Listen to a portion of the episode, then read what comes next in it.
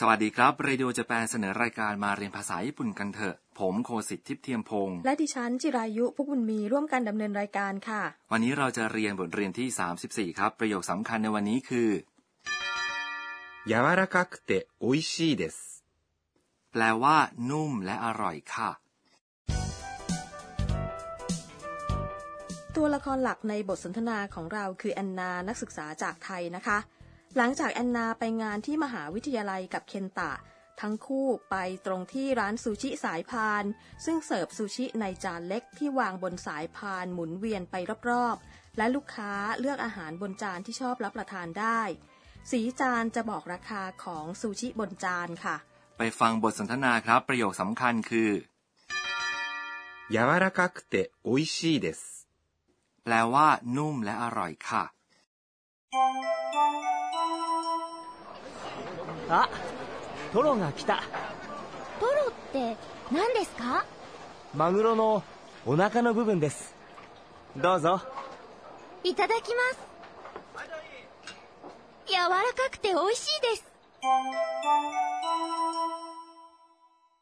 ไปฟังคำอธิบายครับซูชิที่เคนตะชอบเวียนมาถึงอะโทโรが来たอะโทโรมาแล้วอะคือคำอุทานแสดงความประหลาดใจเคนตะพูดเสียงสูงขณะที่ซูชิจานโปรดของเขามาอยู่ตรงหน้าโทโรคือส่วนไขมันมากตรงท้องของปลาทูน่านะคือคำช่วยที่บ่งชี้หัวข้อสนทนาคิตะแปลว่ามาแล้วเป็นรูปทะซึ่งเป็นอดีตของกริยาคิมัสแปลว่ามาถ้าเป็นรูปสุภาพคิตะจะกลายเป็นคิมัชิตะโทโรเป็นส่วนที่ค่อนข้างแพงแต่ก็เป็นรายการอาหารยอดนิยมที่ร้านซูชิใช่ไหมคะใช่แล้วครับแอนนาไม่เคยรับประทานโทโรเธอถามเคนตะว่าโทโรって何ですかแปลว่าโทโรคืออะไรคะถ้าไม่รู้จักคำที่เพิ่งได้ยินถามความหมายของคำได้โดยพูดคำนั้นและตามด้วยเตนันเดสกะแปลว่าคืออะไรคะนันแปลว่าอะไรเดสคือคำสุภาพที่ลงท้ายประโยคถ้าเติมคะในประโยคและพูดด้วยเสียงสูงก็จะทำให้เป็นประโยคคำถามได้เรียนกันไปแล้วนะครับเทนนันเดสกะเป็นวลีที่มีประโยชน์นะคะครับลองฝึกพูดกันนะครับโทโรคืออะไรคะโทโรって何ですかเคนตะตอบว่า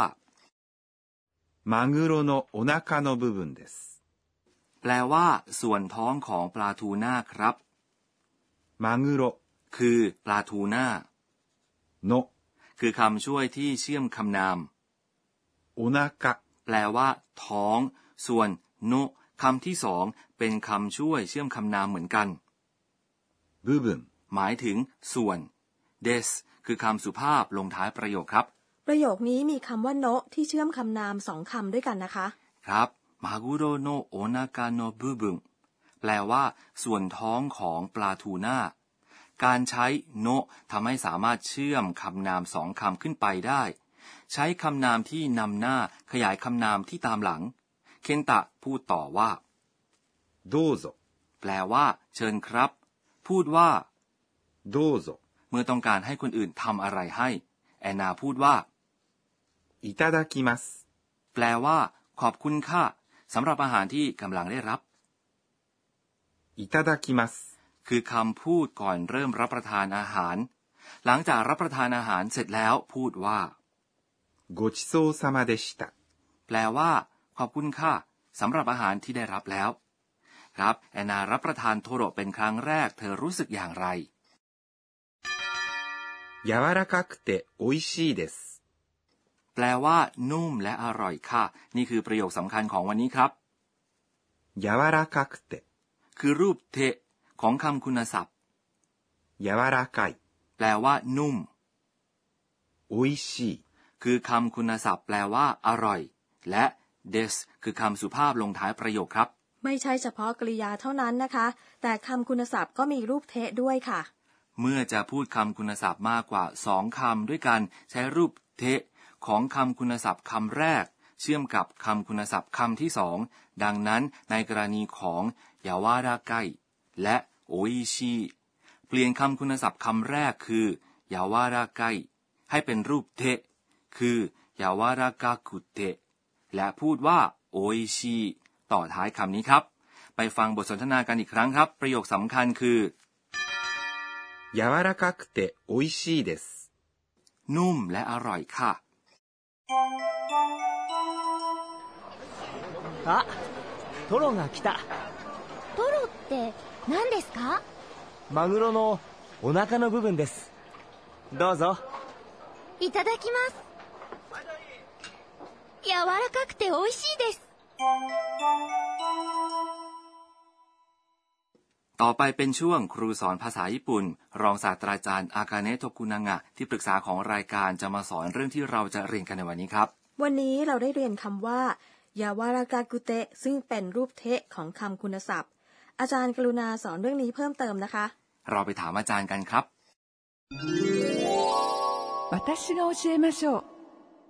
อาจารย์อธิบายว่าถ้าต้องการขยายความบางสิ่งโดยใช้คำคุณศัพท์2คำขึ้นไป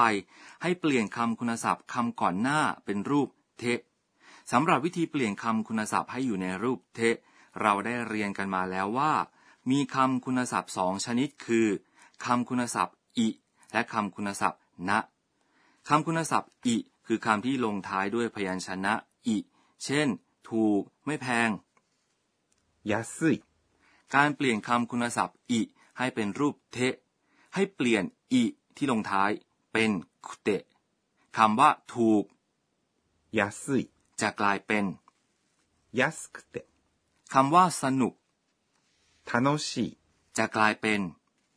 ทาโนชิคุเตะมีข้อยกเว้นคืออิที่แปลว่าดีจะกลายเป็นโยคุเตะคำคุณศัพท์นะคือคำคุณศัพท์ที่ใช้นะต่อท้ายคำเมื่อทำหน้าที่ขยายคำนามเช่นเก่งกิแปลว่าแข็งแรงดังนั้นคนที่แข็งแรงคำว่าคนคือฮิโต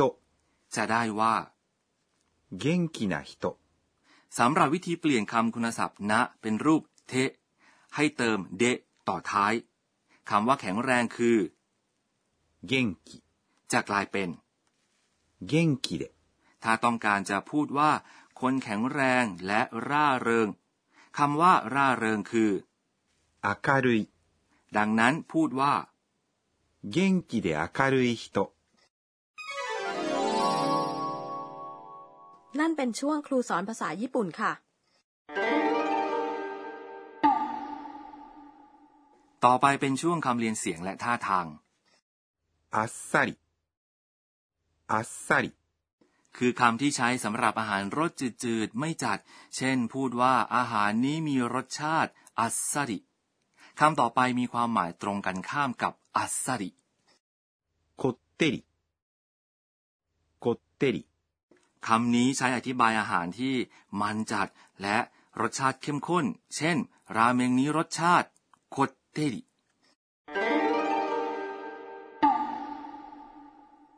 นั่นเป็นช่วงคำเรียนเสียงและท่าทาง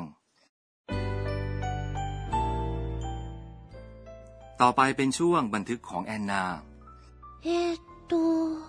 ยูวะอิทาดากิมัสสำนวนที่พูดก่อนรับประทานอาหารเพื่อขอบคุณคนที่ปรุงอาหารให้รับประทานและขอบใจเนื้อสัตว์ปลาและผักรวมไปถึงคนที่เลี้ยงและเก็บเกี่ยวผลผลิตจากธรรมชาติเหล่านั้นด้วยคุณผู้ฟังชอบบทเรียนที่34ไหมครับประโยคสำคัญในวันนี้คือやわらかくておいしいですแปลว่านุ่มและอร่อยค่ะคราวหน้าอย่าพลาดติดตามบรรยากาศของร้านซูชิสายพานนะคะสำหรับวันนี้สวัสดีครับ